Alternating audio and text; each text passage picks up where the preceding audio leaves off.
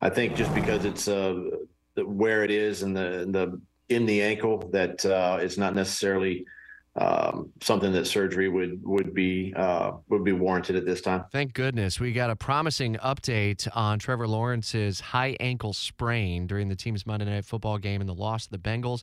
That was head coach Doug Pederson. Live team coverage continues. Action News Jax Alexus Cleavenger. Trevor's expected to update how he's feeling a little bit later today.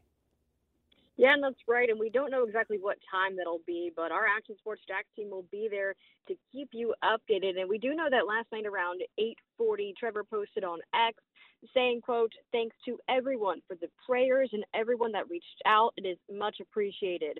Now, Jaguars head coach Doug Pederson gave a slight update Tuesday on Trevor's condition. We know he has a high ankle sprain, but everything is stable. And I think the question now is just how long this road of recovery will be. Doug Pederson saying yesterday that he's not going to really put a timetable on hit, on Trevor, and um, they're going to see how he is in a couple of days.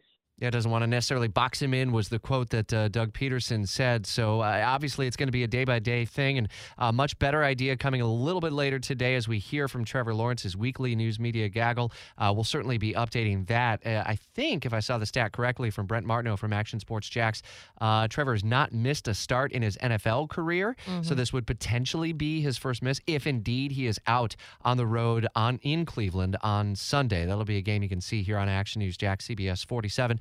One o'clock kickoff on Sunday. Alexus, thanks.